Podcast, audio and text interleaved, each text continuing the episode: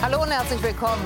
Guten Abend zusammen. Es wird ja schon eine Weile darüber spekuliert, wann denn die Ukraine ihre große Gegenoffensive beginnt.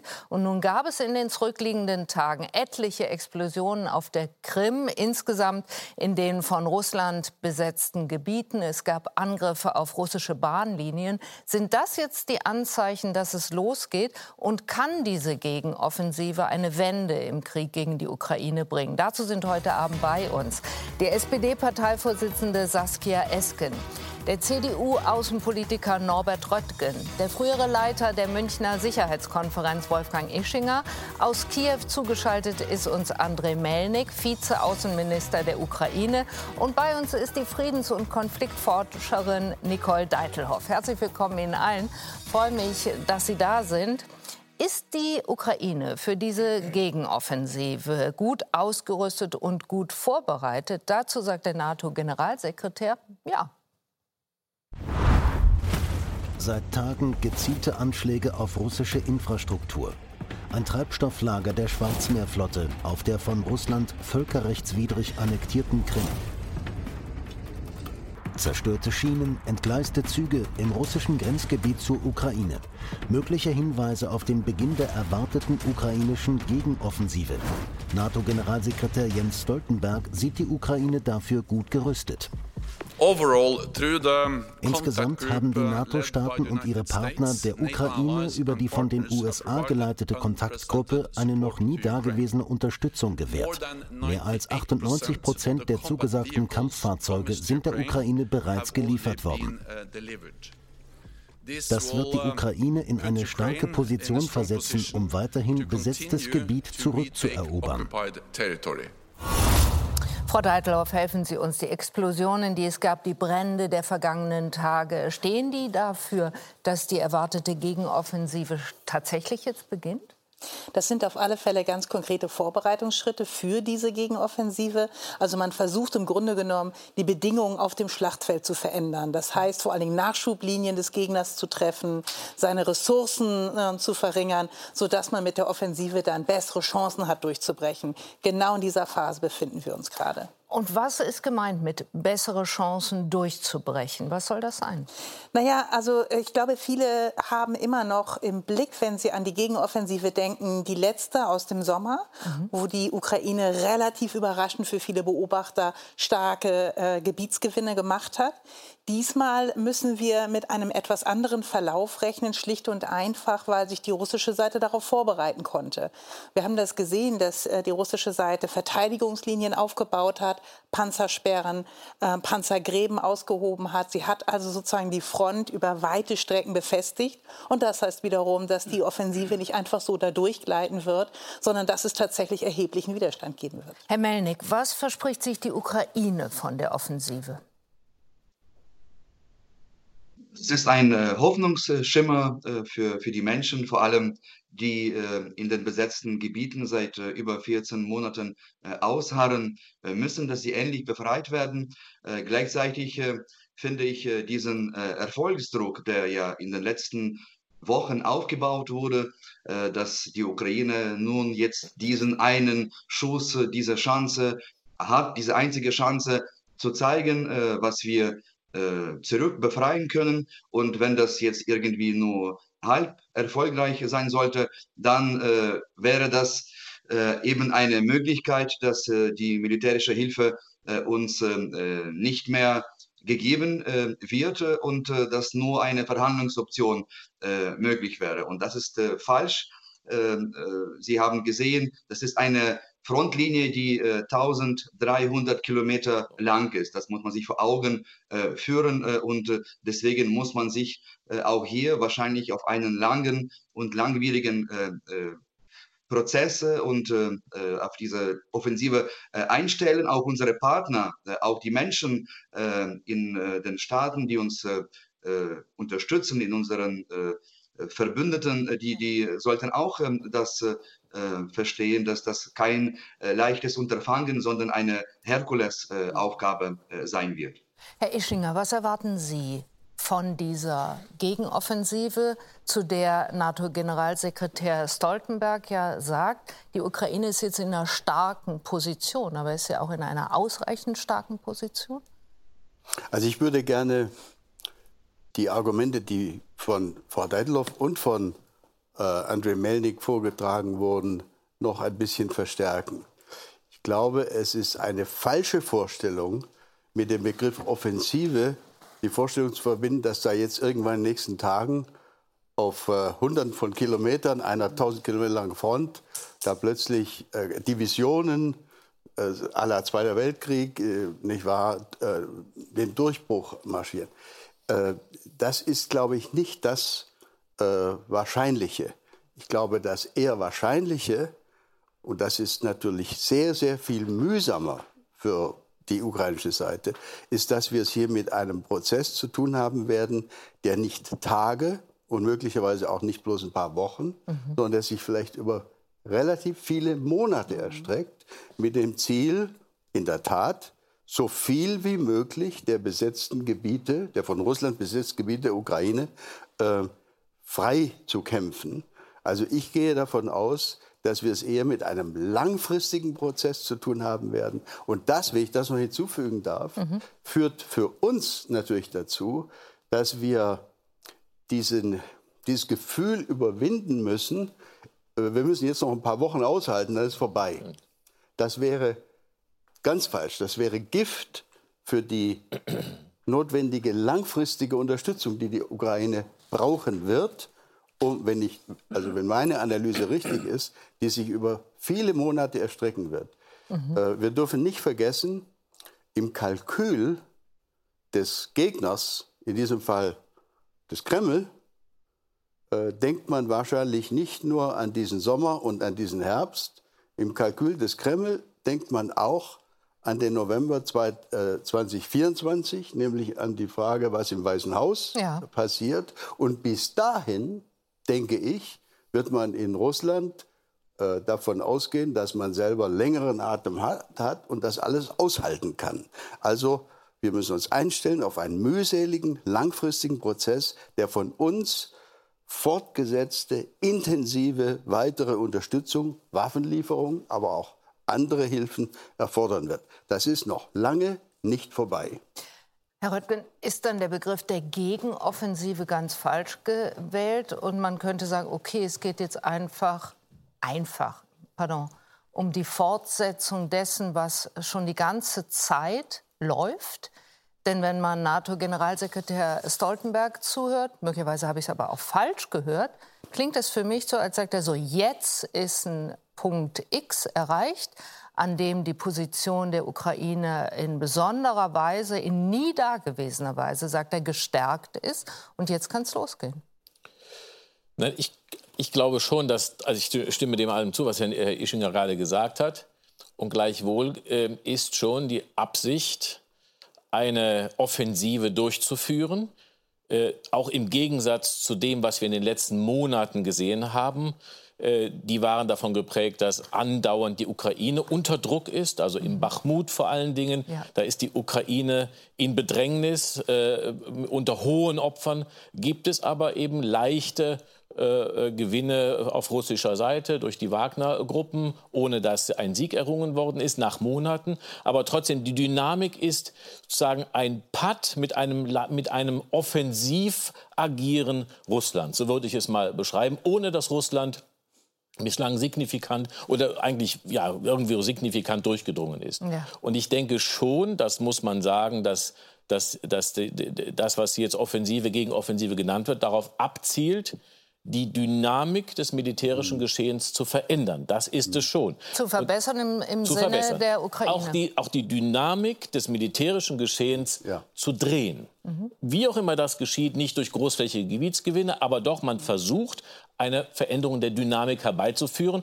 Und es ist eben der jetzige Ausrüstungsstand tatsächlich so gut wie noch nie. Aber es, reicht es? es Es wird nicht, also das wird keine Beendigung des Krieges durch einen militärischen Sieg sein. Mhm.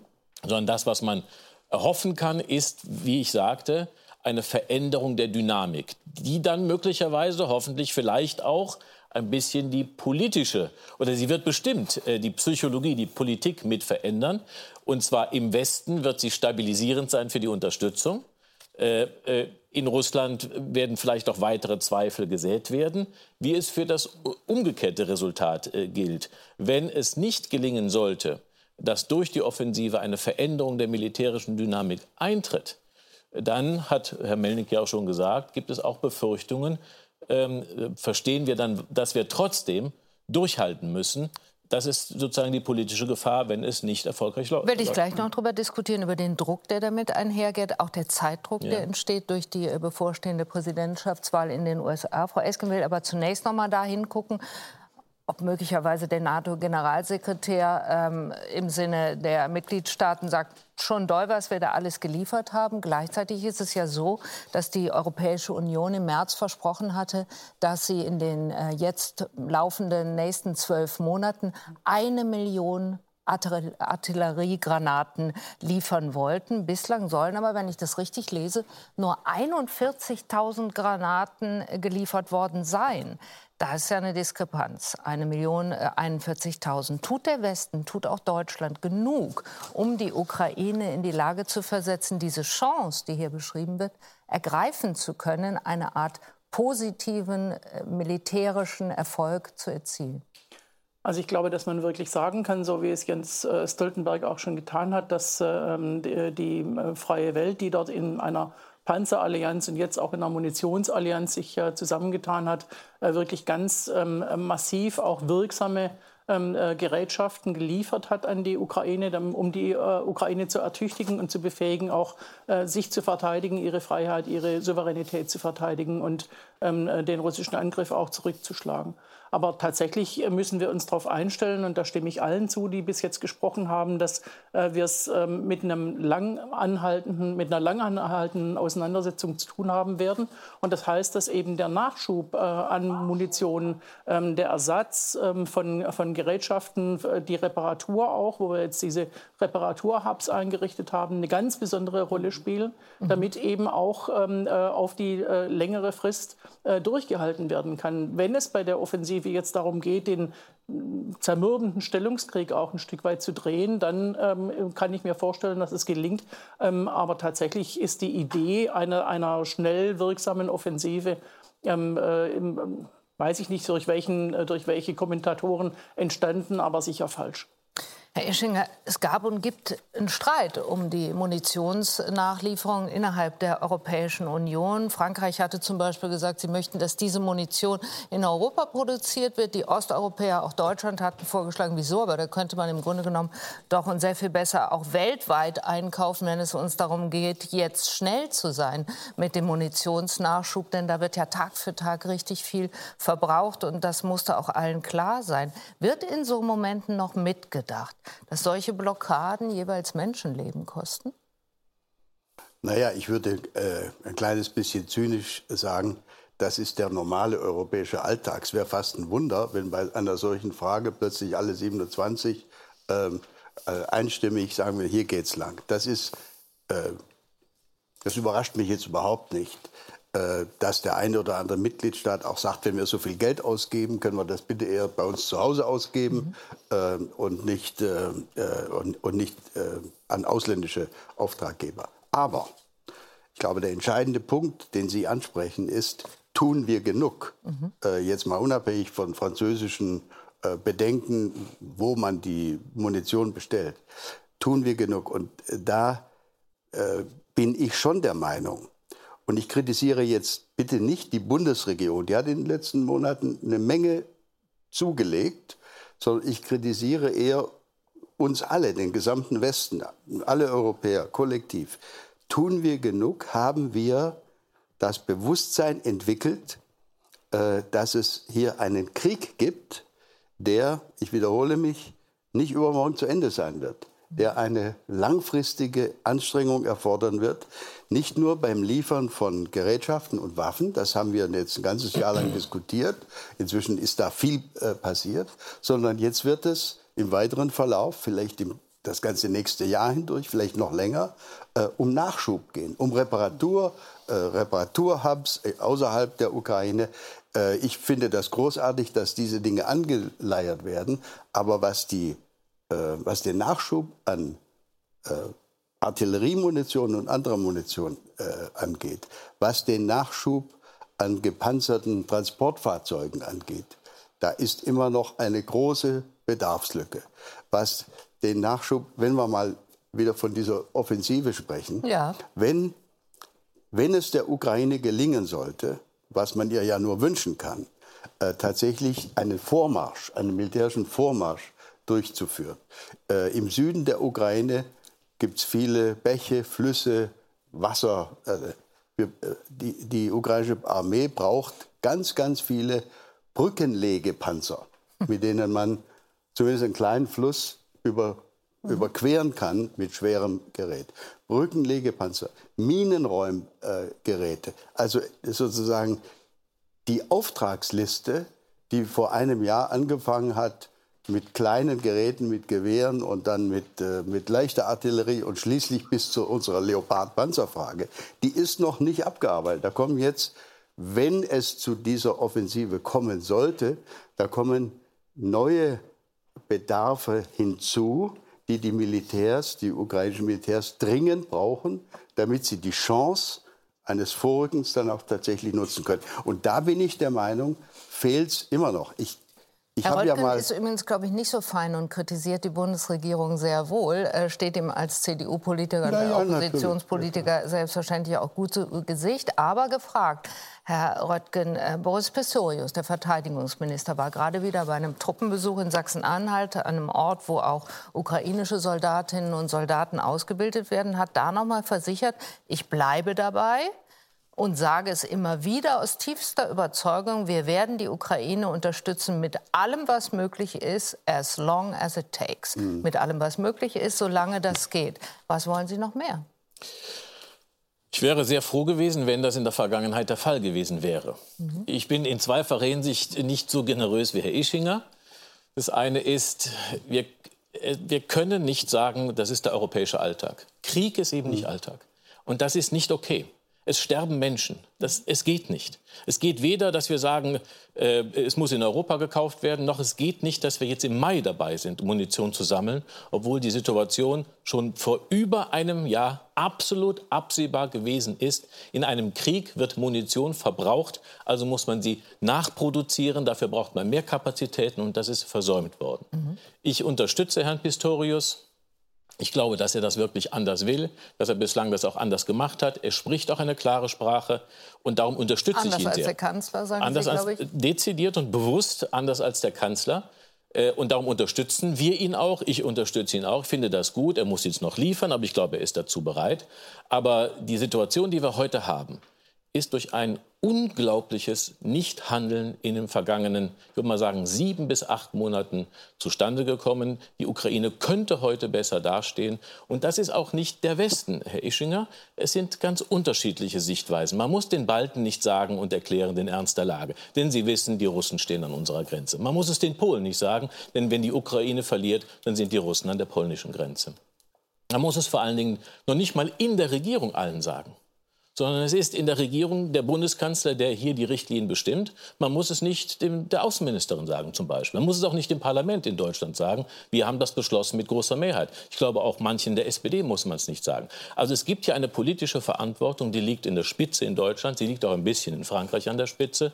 Die Amerikaner machen alleine mehr als alle Europäer zusammen, auch wenn sie zwei besondere Waffengattungen vorenthalten haben. Wir müssen einfach sehen, was hier auf dem Spiel steht. Es ist die Zukunft Europas in den nächsten Jahrzehnten. Es geht um uns alle. Es geht auch um die Ukrainer. Die Ukrainer sterben, ja, zuallererst. Aber es geht auch um uns. Es geht um die Zukunft Europas in den nächsten Jahrzehnten. Ob sie friedlich sein wird, ob sie freiheitlich sein wird, ob wir wieder Aufrüstung haben, ob wir wieder geteilt sein werden. Alles das wird auf diesem Schlachtfeld entschieden. Und darum kann ich diese Lethargie, dieses Nichthandeln, dieses Hakenschlagen, diese Erklärungen, warum irgendwas nicht geht, ich kann es nicht verstehen. Ich muss wirklich sagen. Frau Esken, Sie sagen auf Nachfrage des Spiegel, wenn Sie gefragt werden, ob Sie wollen, dass die Ukraine gewinnt, sagen Sie ja. Boris Pistorius sagt auch, die Ukraine solle gewinnen. Der Kanzler bringt es nicht über die Lippen. Darüber ist schon viel gesprochen worden. Da steckt aber in dem drin, was, was Herr Röttgen sagt. Und sagt, in diesen zurückliegenden sieben Monaten, hatten Sie, glaube ich, mindestens gesagt, ist äh, durch die Lethargie großer Schaden entstanden. Nehmen Sie die Verantwortung? Olaf Scholz hat äh, nicht nur in den letzten vierzehn Monaten, sondern schon davor in hohem Maße Verantwortung übernommen. Ähm, als er festgestellt hat, dass unsere Gasspeicher leer gelaufen sind, was ganz klar Kriegsvorbereitung war, hat er begonnen, Verantwortung zu übernehmen vom ersten Tag an seiner Kanzlerschaft. Und ich kann ganz klar sagen, dass auch ähm, die Frage der Waffenlieferungen äh, an die Ukraine im Lauf dieser Monate ja angewachsen ist im Verlauf auch der militärischen Notwendigkeiten. Begonnen haben wir übrigens mit schultergestützten Panzerabwehrwaffen. Das sind die ersten Waffen, die wir geliefert haben.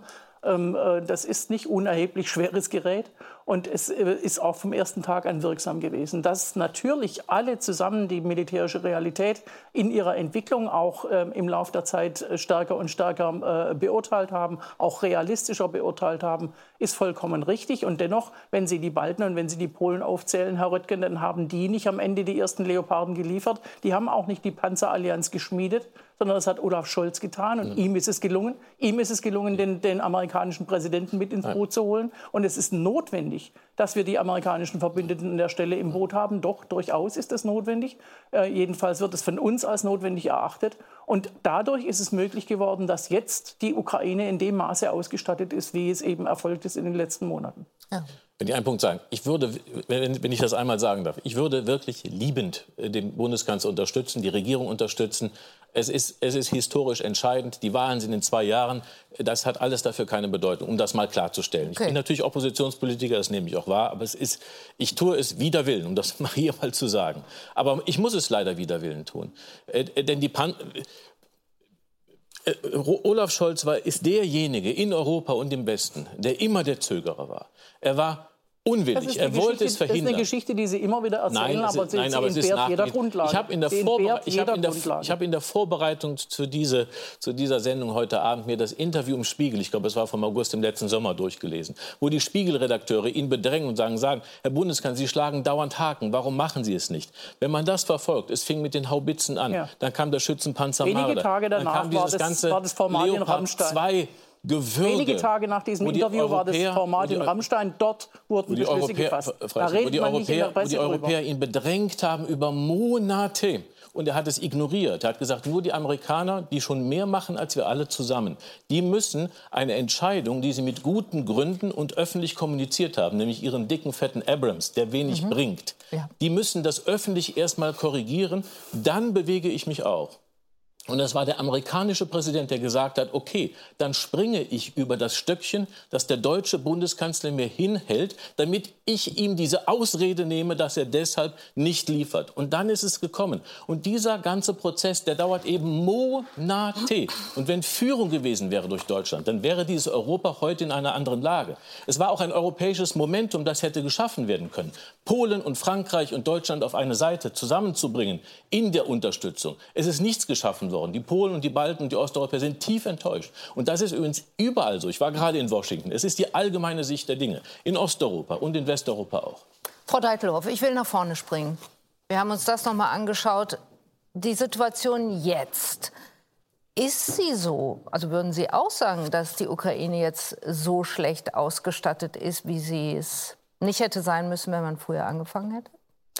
Also natürlich kann man ähm, vom heutigen Standpunkt aus sagen, dass die Ukraine besser ausgestattet wäre, wenn vieles früher geliefert worden wäre. Gut. Vollkommen klar. Aber das heißt nicht, dass die Ukraine jetzt nicht gut ausgestattet mhm. ist, sondern vieles von dem, was auch Herr Röttgen eben in seiner Wunschliste schon mal so aufgezählt hat, ist mittlerweile in der Ukraine, ist auch dort angekommen oder ist noch auf dem Weg dahin. Von daher, ich würde auch einmal nur sagen, diese Ukraine wird kommen. Sie ist momentan in Vorbereitung. Daran gibt es überhaupt keine Zweifel. Die Ukraine, die Offensive. Die Offensive. Ja, genau. Die was habe ich gesagt? Die Ukraine, die Ukraine wird kommen. Ach so, die Ukraine auch wird auch kommen. Ja. Mit ihrer Offensive, wollte ich damit sagen. Aber das ist zumindest ganz, ganz sicher. Sie ist besser ausgerüstet als jemals zuvor. Ja, nichtsdestoweniger, der einzige Punkt, auf den ich schon vorhin versucht habe hinzuweisen, ist, dass die russische Seite eben Zeit hatte, sich vorzubereiten. Und das sehen wir auch. Wir beobachten seit Monaten den Aufbau von Verteidigungsanlagen. Wir sehen auch, dass jetzt allein in den letzten Wochen die Angriffe, die russischen Angriffe auch in Bachmut zurückgegangen sind. Warum? Weil man selbst auf russischer Seite in die Verteidigungshaltung geht. Das heißt, man versucht auch dort Munition zu sparen und auch Personal zu sparen. Das muss man sich aber klar machen. Das ist jetzt gerade aufgefallen. Ähm, die Stellung in Bachmut hält ja nicht zuletzt die Söldnergruppe Wagner, äh, geführt von Jewgeni Prigoschin. Und der hat sich jetzt erneut darüber beschwert, dass auch er die Probleme hat, die die Ukraine gelegentlich beklagt. Nämlich, dass, sie sagt, äh, dass er sagt, sie be- er bekommt nicht genug Munition, nicht genug Nachschub und so kann es nicht weitergehen. weitergehen und hat sogar zu einem Ultimatum gegriffen. Jewgeni Prigoschin, Oligarch und Chef der brutalen Söldnergruppe Wagner. Seit Wochen fordert der Putin-Vertraute deutlich mehr Munition für seine Truppen. Am Freitag kündigt er an, meine Soldaten werden in Bachmut keine sinnlosen und ungerechtfertigten Verluste ohne Munition erleiden. Deshalb, am zehnten Mai zweitausenddreiundzwanzig, verlassen wir Bachmut.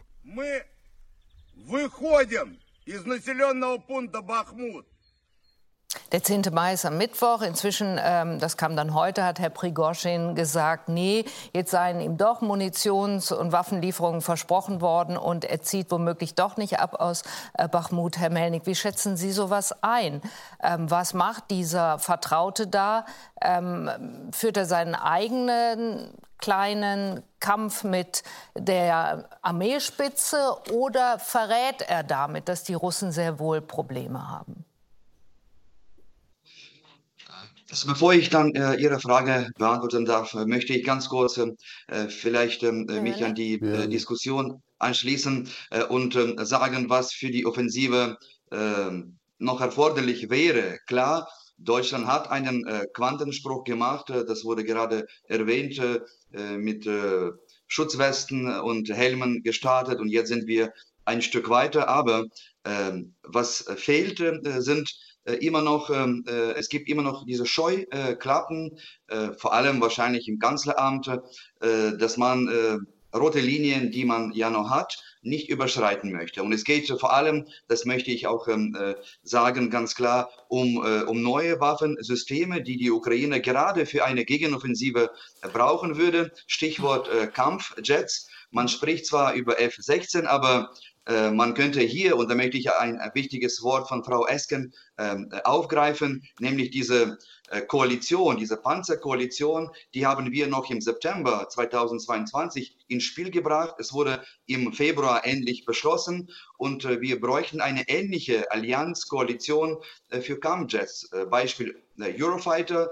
Äh, es gibt knapp fünfhundert äh, Flugzeuge in Europa. Deutschland hat äh, über hundertdreißig und äh, wenn jedes von den Staaten, Deutschland, Großbritannien, Spanien und Italien, je zehn Prozent uns abgeben würden, das wären schon fünfzig Kampfjets, die diese Offensive, die hier vorbereitet wird, äh, massiv unterstützen würde. Und äh, dar- darüber sollten wir, glaube ich, reden, wenn wir äh, über den Erfolg äh, unserer Offensive äh, heute sprechen. Und äh, um, auch um vieles mehr. Es geht dass man diese roten Linien endlich äh, über, überschreitet.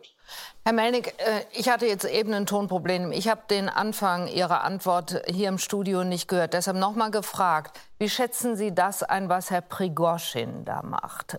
Verrät er damit, dass die Russen große Probleme haben, auf ihrer Seite auch Munition und Nachschub, die richtigen Waffen zu bekommen?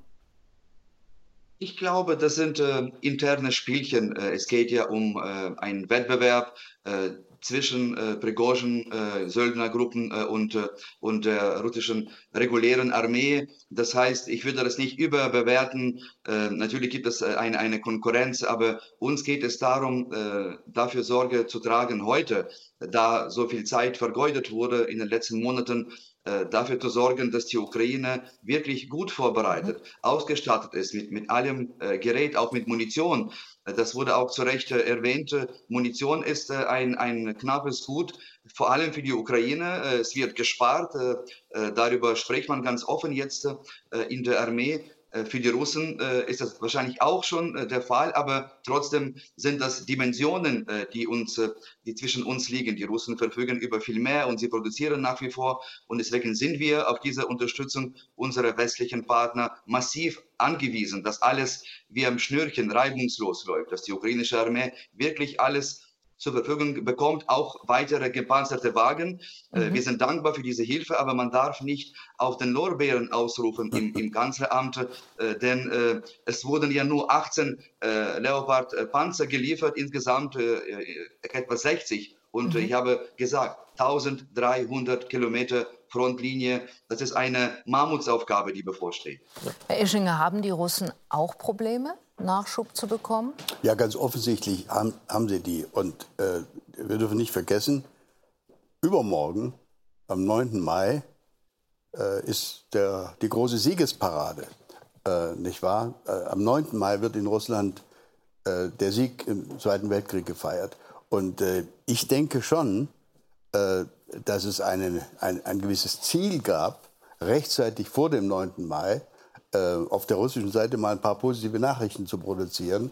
Und äh, ein Vorstoß, äh, nicht wahr, Sieg in Bachmut wäre äh, da bestimmt sehr willkommen gewesen. Das war das Ziel, das Herr Prigoschin so, sich auch gesetzt und deswegen, hatte. Und, jetzt sagt und deswegen er, oh. würde ich in diesem Punkt zumindest, in anderen Punkten nicht, aber in diesem Punkt würde ich äh, mit Herrn Melnyk übereinstimmen. Ich glaube, hier wird der schwarze Peter hin und her geschoben. Nicht mhm. wahr? Hier wird gesagt, ich war es nicht, ich war nicht schuld, dass wir Bachmut nicht hingekriegt haben, sondern äh, das war in diesem Fall das russische Verteidigungsministerium und die schieben wiederum die, den schwarzen Peter wieder zurück. Ähm, also wir sollten uns dadurch nicht beirren lassen. Natürlich hat die russische Seite auch Probleme und Nachschubprobleme. Aber lassen Sie uns nicht vergessen, dies ist ein extrem asymmetrischer Krieg. Ja. Selbst wenn es so ist, dass da gelegentlich von ukrainischer Seite ein Öltank hier und da ähm, und eine ukrainische Drohne irgendwelche, hm. äh, irgendwelche Zerstörungen auf russischem Gebiet äh, äh, erreichen kann, ist dieser Krieg im Prinzip ein massiv asymmetrischer Krieg. Lassen Sie uns nicht vergessen, die Russische Föderation umfasst zehn Zeitzonen. Zehn Zeitzonen. Von der ukrainischen Ostgrenze bis nach Wladiwostok. In allen diesen zehn Zeitzonen ist kein Krieg. Mhm. Krieg ist ausschließlich in den besetzten Gebieten in der Ostukraine äh, und gelegentlich wird auf die Krim reingeschossen. Äh, deshalb äh, ist es wirklich wichtig, und da hat Herr Melnyk ja recht, äh, dass wir, und äh, da stimme ich auch Herrn, Herrn, Herrn Röttgen zu, dass wir uns bewusst werden, dass dies ein Krieg in Europa ist und dass wir nicht zu Business as usual zurückkehren können und dass in der Frage, um nochmal auf Ihren Punkt zurückzukommen, dass in der Frage der Munitionsbevorratung, der Munitionsherstellung, der Munitionslieferung tatsächlich äh, Gas gegeben werden muss, und zwar massiv Gas gegeben muss. Thierry Breton, der für Industrie zuständige Kommissar, hat jetzt vor kurzem den Begriff, den den ich mal auf Deutsch in die Debatte geworfen habe, wieder in Französisch benutzt, also Économie de guerre. In Deutschland darf man das ja nicht sagen, die Kriegswirtschaft, das ist äh, hat falsche Anklänge. Aber die, die Tatsache bleibt, wir brauchen staatliche Vorgaben in Deutschland, in Frankreich, in Italien, äh, nicht, in, nicht bei den Balten. Die produzieren keine Artilleriegranaten, sondern wir produzieren sie. Spanien produziert sie, Italien produziert sie, Frankreich produziert sie. Dann sicherlich auch noch das Vereinigte Königreich. Da muss jetzt Gas gegeben werden, damit wir diesen Bedarf decken können. Und zwar nicht nur im Monat Mai, Juni, Juli, ja. sondern langfristig. Nochmal, dies ist ein Langfristproblem und ein eher langfristiger Krieg, der nicht durch eine Kurzoffensive jetzt zu einem entscheidenden Ende gebracht werden kann. Das ist, glaube ich, der wichtige Punkt. Frau Deitelhoff, Sie waren schon mal bei uns, da haben Sie sich mit Marcel Wüstner vom Bundeswehrverband, glaube ich, auch über den Begriff der Kriegswirtschaft gestritten und haben ihn zurückgewiesen. Herr Ischinger hat es deshalb, vielleicht hat er es gesehen, auch schon in aller Vorsicht gesagt, als Sie es aufgebracht hatten, den Begriff, haben Sie ja auch gleich gesagt, es ist provozierend gemeint, meint, man muss sich umstellen. Sie sagen, die Gegenoffensive die wir nicht überbetonen wollen, aber auf die ja viele Erwartungen jetzt doch gemünzt sind, müsse klappen. Wenn das nicht gelänge, dann würde es danach deutlich schwieriger werden. Was erwarten Sie dann? Also das Problem, glaube ich, kann man sich ganz gut vor Augen führen, wenn man die letzten Monate sich nochmal anschaut und die Berichterstattung über den Konflikt. Und dann kann man, glaube ich, sehen, dass die Berichterstattung über den Konflikt immer weiter rund zurückgegangen ist. Wir haben keine Sondersendung mehr gehabt. Warum nicht? Weil wir schon im Abnutzungskrieg waren. Kaum noch Bewegung an der Front. Mhm. Jetzt in der letzten Woche mit dem Shaping dieser Gegenoffensive, das wir gesehen haben, also die Anschläge im Hinterland, plötzlich kommt es wieder in die Berichterstattung und wir sitzen heute alle wieder hier. Mhm. Sollte diese Offensive sozusagen versanden, sollte sie keine massive Dynamik wieder in den Konflikt hineinbringen, also dass wir tatsächlich wieder Verschiebung, Bewegung sehen, sollte es wieder zum Stillstand kommen, wird genau das wieder passieren. Vermutlich, ein paar Monate im Voraus, sagen wir mal im Sommer, August, September. Die Berichterstattung wird zurückgehen und dann können sich die Politikerinnen und Politiker noch so einig darüber sein, dass das ein europäisches Problem ist, aber die Bevölkerung sind es vielleicht nicht mehr. Mhm. Es wird umso schwieriger, mhm. dann den Rückhalt in der Bevölkerung zu sichern und der ist nötig. Es stehen viele Wahlen an, nicht nur in den U S A. Der ist nötig, um eben auch die Unterstützung der Ukraine langfristig zu sichern. Frau Esken, der ukrainische Verteidigungsminister Resnikow hat auch gesagt, die Erwartungen an die Gegenoffensive seien übertrieben, seien überhitzt. Das sei inzwischen seine größte Sorge. Hängt denn die weitere Unterstützung der Verbündeten von einem militärischen Erfolg ab? Nein, in keiner Weise. Das ist ganz klar. Wir sehen, wir sehen, ich bin mir ganz sicher, in der, in der Bundesregierung gibt es niemanden, der sich nicht darüber im Klaren ist, um wo, worum es hier geht. Es geht nicht alleine um die Freiheit und die Souveränität der Ukraine, es geht auch um unsere Souveränität. Und deswegen stehen wir auch ganz klar an der Seite der Ukraine. Natürlich ist so, und ich habe vorher Stellungskrieg gesagt, Sie sagen Abnutzungskrieg, der ist ja auch für die Moral Eine, eine, eine zersetzende Angelegenheit, und zwar auf beiden Seiten. Was wir da von äh, Prigoschin hören, das ist, das ist tatsächlich auch ein Zeichen für eine zurückgehende Moral mhm. äh, in, in beiden äh, Teilen sozusagen der, der russischen Truppen.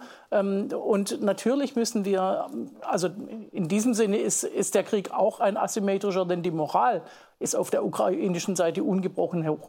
Aber, aber durch solche äh, überhöhten Erwartungen kann es eben auch schwierig werden. Deswegen müssen wir aufpassen, dass wir da nicht äh, in so ein, äh, uns hineinreden in so eine, in so eine äh, überhöhte Erwartung. Äh, wir werden lange noch zu tun haben mit diesem Krieg. Wir werden lange die Ukraine unterstützen müssen. Und das Versprechen gilt, dass wir an der Seite der Ukraine stehen, as long as it takes. In einem Maße, wie es Herr Ischinger beschrieben hat? So wie es notwendig ist. Auch das hat äh, der, sowohl der Kanzler als auch der Verteidigungsminister als auch alle anderen Beteiligten an dieser Bundesregierung immer wieder sehr, sehr deutlich gesagt. Herr Röttgen, Frau Esken ist sich sicher, dass äh, sich die weitere Unterstützung nicht an militärische Erfolge knüpfte. Sind Sie sich ähnlich sicher? Denn Sie sehen ja schon eine Art von Erwartungsdruck mhm. äh, auf der Ukraine ja. lasten. Ja. Übrigens die Frage, solange es nötig ist, ist immer die große Frage, was ist eigentlich das S? Mhm. Das ist die Frage. Selbst nach dem reicht Krieg, das eigentlich, die Ukraine reicht eigentlich ein Cut oder muss ein Sieg her? Darum ist die S, was ist eigentlich S? Was, ja. was, was, was ist das S, solange wir durchhalten wollen? Nein, ich bin besorgter. Ich bin, der einzige Differenz zu Ihnen, Frau Deitelhoff, ich bin nicht über unsere Bevölkerung zum Beispiel besorgt. Mhm. Ich finde, dass unsere Bevölkerung... Also ich bin wirklich, wenn ich das so sage, ich bin sehr stolz darauf, wie vernünftig, wie empathisch, wie solidarisch, mhm. wie auch vernünftig. Die Menschen wissen in großer Mehrheit, um was es geht. Meine Sorge gilt der Politik, nicht den Bevölkerungen. Ähm, und vielleicht auch bei uns, aber man kann auch dann, wenn die, die, die Erfolg, ein gewisser Erfolg oder Steckenbleiben dieser Offensive wird, glaube ich, psychologisch-politische Konsequenzen haben. Da bin ich auf Ihrer Seite. Es fängt mit der medialen Relevanz an. Und mediale Relevanz hat politische äh, Konsequenzen. Und es wird auch beeinflussen den Wahlkampf in den U S A. Ja. Äh, der wird nicht in, den, in, den, in, der, in der Außenpolitik entschieden werden. Aber äh, wenn der Erfolg ausbleibt und wir werden einen Kandidaten Trump haben, und ein anderer wird vielleicht nicht besser sein in dieser Frage. Der hat, DeSantis hat schon einen Versuchsballon gestartet. Das ist viel zu viel Engagement von uns. Er war nicht erfolgreich, der Versuchsballon, muss man sagen. Aber Trump wird es natürlich voll ausschlachten. Und dann wird auch Biden unter Druck kommen. Und das wird, das wird möglicherweise die Stimmung verändern. Es ist bislang noch eine überparteiliche, starke Unterstützung im amerikanischen Kongress vorhanden. Aber im Wahlkampfjahr werden die Republikaner an deren rechten Rand das Thema sowieso starke Kritik findet. Bei den Demokraten ist es die, der, der linke Flügel der Demokraten, der sagt, sag mal, wir sparen hier an Sozialprogrammen, um ja. in Europa äh, den Job der Europäer zu machen. Also es wird dort unter Druck kommen. Wenn das sich so entwickeln sollte, ich prophezeie es nicht, ich beschreibe nur meine Sorge, dann wird das in Europa auch realisiert werden. Dann wird man auch hier feststellen, dann werden es auch hier Stimmen geben, sagen, selbst die Amerikaner, guck mal. Die fahren äh, zurück. So, und, so, und dann müssten wir, sind wir denn vorbereitet? Wenn es so käme, vielleicht ja auch nach den Wahlen, und die Amerikaner sagen, wir fahren das mal ein bisschen zurück, weil wir finden, es ist doch stärker europäisch. Sind wir eigentlich vorbereitet darauf, äh, etwas zu ersetzen und mehr zu machen? Denn wir machen ja einen Bruchteil als einzelne Staaten von dem, was die Amerikaner machen. Also ich, mich, ich habe diese Sorge, dass, dass man das nicht wegreden kann, dass Erfolg oder Misserfolg militärisch Äh, auch politisch Konsequenzen hat. Das sehe ich in beiden Richtungen. Ich halte es ja auch als für eine Bedingung, um zur politischen Lösung zu kommen. Wenn es ausbleibt, wird es auch seine schwierigen Konsequenzen haben. Um, das mindert nicht, Frau Esken, unsere Verantwortung. Das ist klar, was wir zu tun haben. Aber man muss sehen, dass das Gefahren auslöst. Und diese Offensive ähm, und die Erwartung, die da ist, und auch die Notwendigkeit, und zwar militärisch, weil sie keine Reserve Mhm. Material und Munition mehr haben. Die können nicht einfach sagen, machen wir in zwei Monaten eine neue. Sondern das ist auch militärisch sozusagen ein Zwang zu einem gewissen Erfolg und politisch auch. Das ist objektiv vorhanden. Das ist ein Teil der Kalamität, die besteht. In anderthalb Jahren ist Präsidentschaftswahl in den U S A. Alle haben sich jetzt, oder die meisten, oder einige wenigstens haben gesagt, dass sie antreten wollen. Unter anderem Donald Trump. Und der hat, muss man sagen, ja seine ganz eigenen Vorstellungen, in welchem Tempo er diesen Krieg beenden würde. Hm. Im britischen Sender G B News behauptet Donald Trump im Gespräch mit Nigel Farage, If I were president, and I say this, I will end that war in one day. It'll take twenty-four hours. I know Zelensky well. I know Putin well. That deal would be easy. A lot of it has to do with the money. A lot of it has to do with the military, you know, that yeah. we're giving.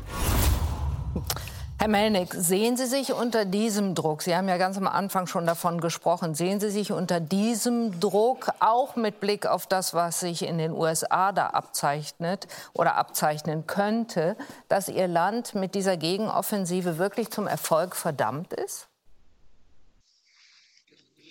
Natürlich sehen wir äh, diese Risiken auch jetzt äh, in den U S A, äh, während dieser Wahlkampf jetzt äh, in Schwung äh, kommen wird, schon sehr bald. Äh, aber äh, was wir äh, dort haben, äh, ist eine äh, überparteiliche, also zwei äh, biparteiliche Unterstützung äh, der Ukraine. Das war ja immer so, ungeachtet äh, von bestimmten äh, Personen, würde ich so sagen. Und das heißt, wir dürfen schon davon ausgehen, dass das Thema Ukraine äh, die beiden Parteien und Kandidaten nicht entzweit, sondern hoffentlich äh, noch äh, vereint.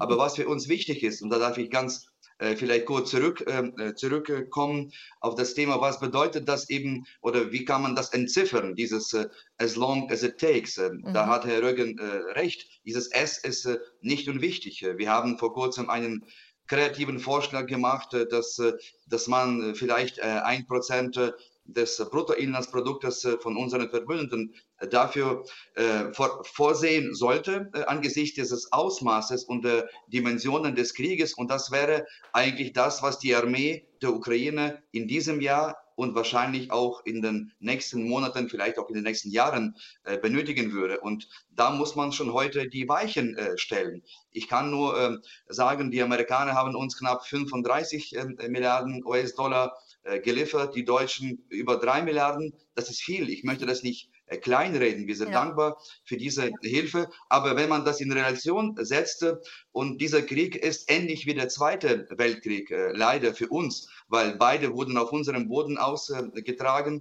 Und damals ähm, betrug ähm, also die Hilfe, dieses Lend-Lease-Programm der Amerikaner, so knapp fünfzig Milliarden U S Dollar in vier Jahren. Und das wäre fast die Hälfte des äh, B I P äh, der Amerikaner, wenn man vergleicht. Das heißt, äh, das sind andere Dimensionen. Und ich glaube, dass die Menschen in Deutschland, die sehr empathisch sind, und wir sind auch dafür äh, dankbar, das, was Herr Röttgen äh, erwähnt hat, mhm. sie würden das verstehen, dass man einen Preis hat und dass das vor allem auch im deutschen Interesse sein wird, der Ukraine so massiv zu helfen, wie es nur geht. Frau Esken, die S P D in Sonderheit hat schon immer Probleme gehabt mit dem zwei Prozent Ziel, das für die Verteidigung des eigenen Landes aufgewendet werden sollte. Nun sagt Herr Melnyk, ein Prozent des Bruttoinlandsprodukts für die Ukraine. Macht die S P D damit?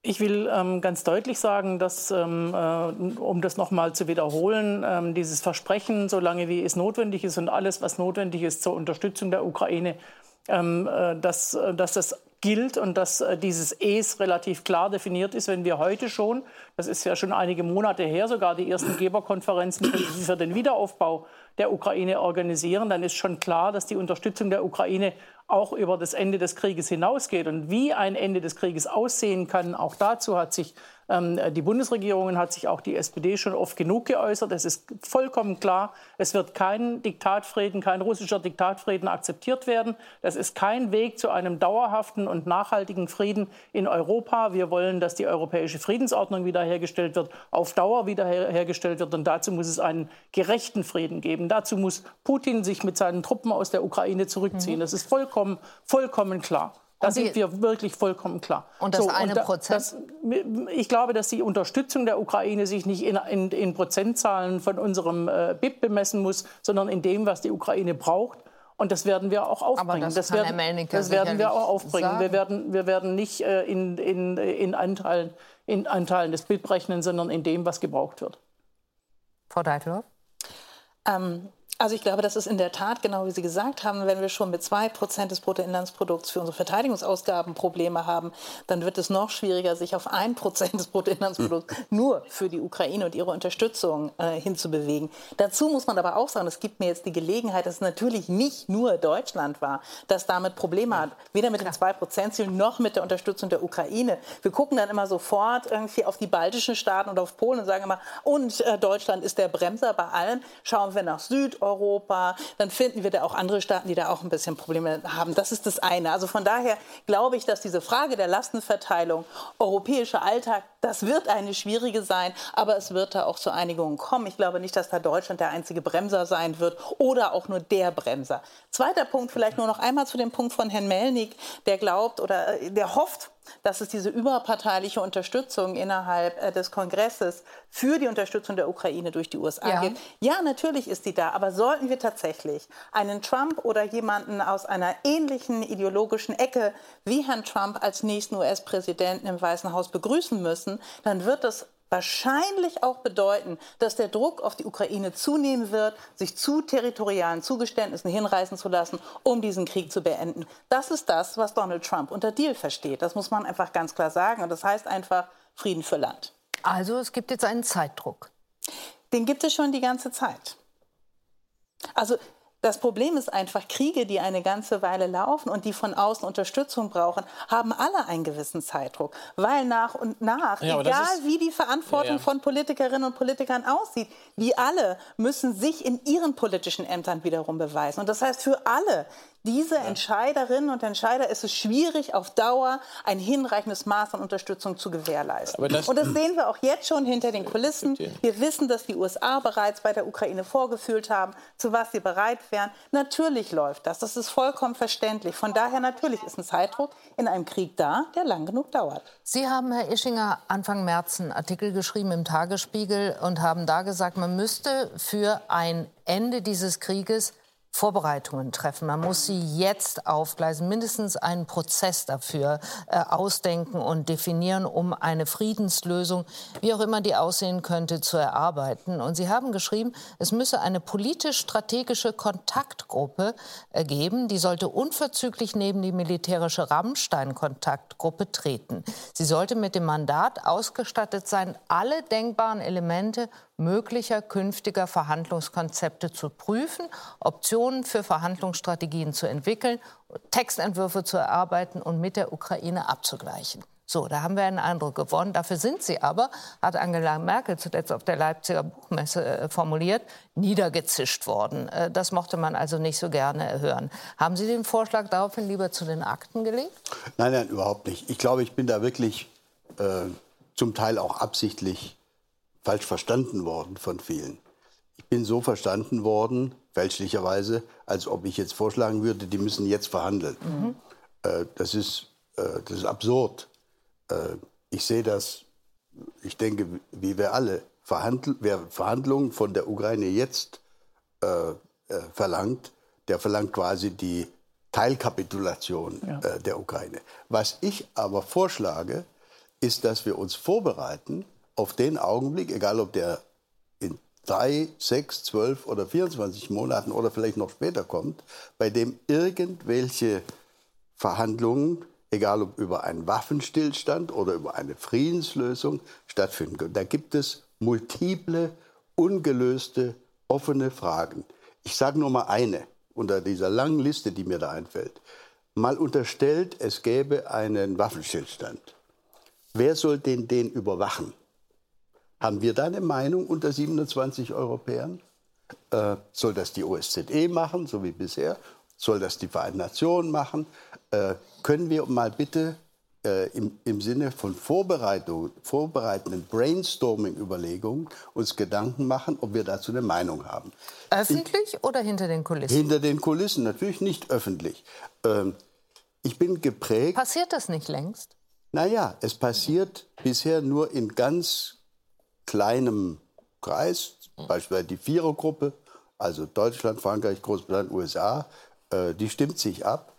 Aber der größere Kreis aller Europäer, einschließlich auch unserer östlichen Partner, der ist in solche systematischen Arbeiten, soweit ich das sehe, bis, bisher nicht mit eingebunden. Und mir geht es darum, dass wir, wenn der Tag eines, wenn, wenn diese Lage eines Tages äh, da sein sollte, dass wir da nicht mit siebenundzwanzig verschiedenen Meinungen aufkreuzen. Und dann wieder, wie in der Vergangenheit, von Washington mit dem Bulldozer äh, überfahren werden. Die werden nämlich vorbereitet sein. Und wenn ich das äh, bitte noch kurz hinzufügen darf. Warum mache ich diesen Vorschlag?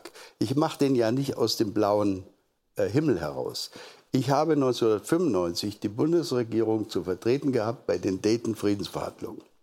Äh, da bin ich... meine britische Kollegin Pauline Neville-Jones und mein französischer Kollege mit besten Absichten hingefahren, aber ohne ein einziges Stück Papier.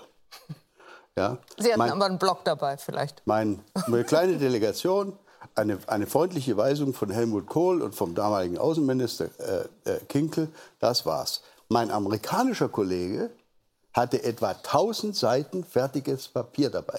Für jede Frage, Verfassung, Gerichtsbarkeit, Zusammenarbeit der, der Communities in Bosnien, Rüstungskontrolle, militärische Ordnung, hatten die Papiere. Und ich sage Ihnen, Frau Will, wenn die Amerikaner nicht diese systematische Vorarbeit damals gemacht hätten, hätten wir das ganze Dayton-Friedensabkommen niemals hingekriegt. Niemals.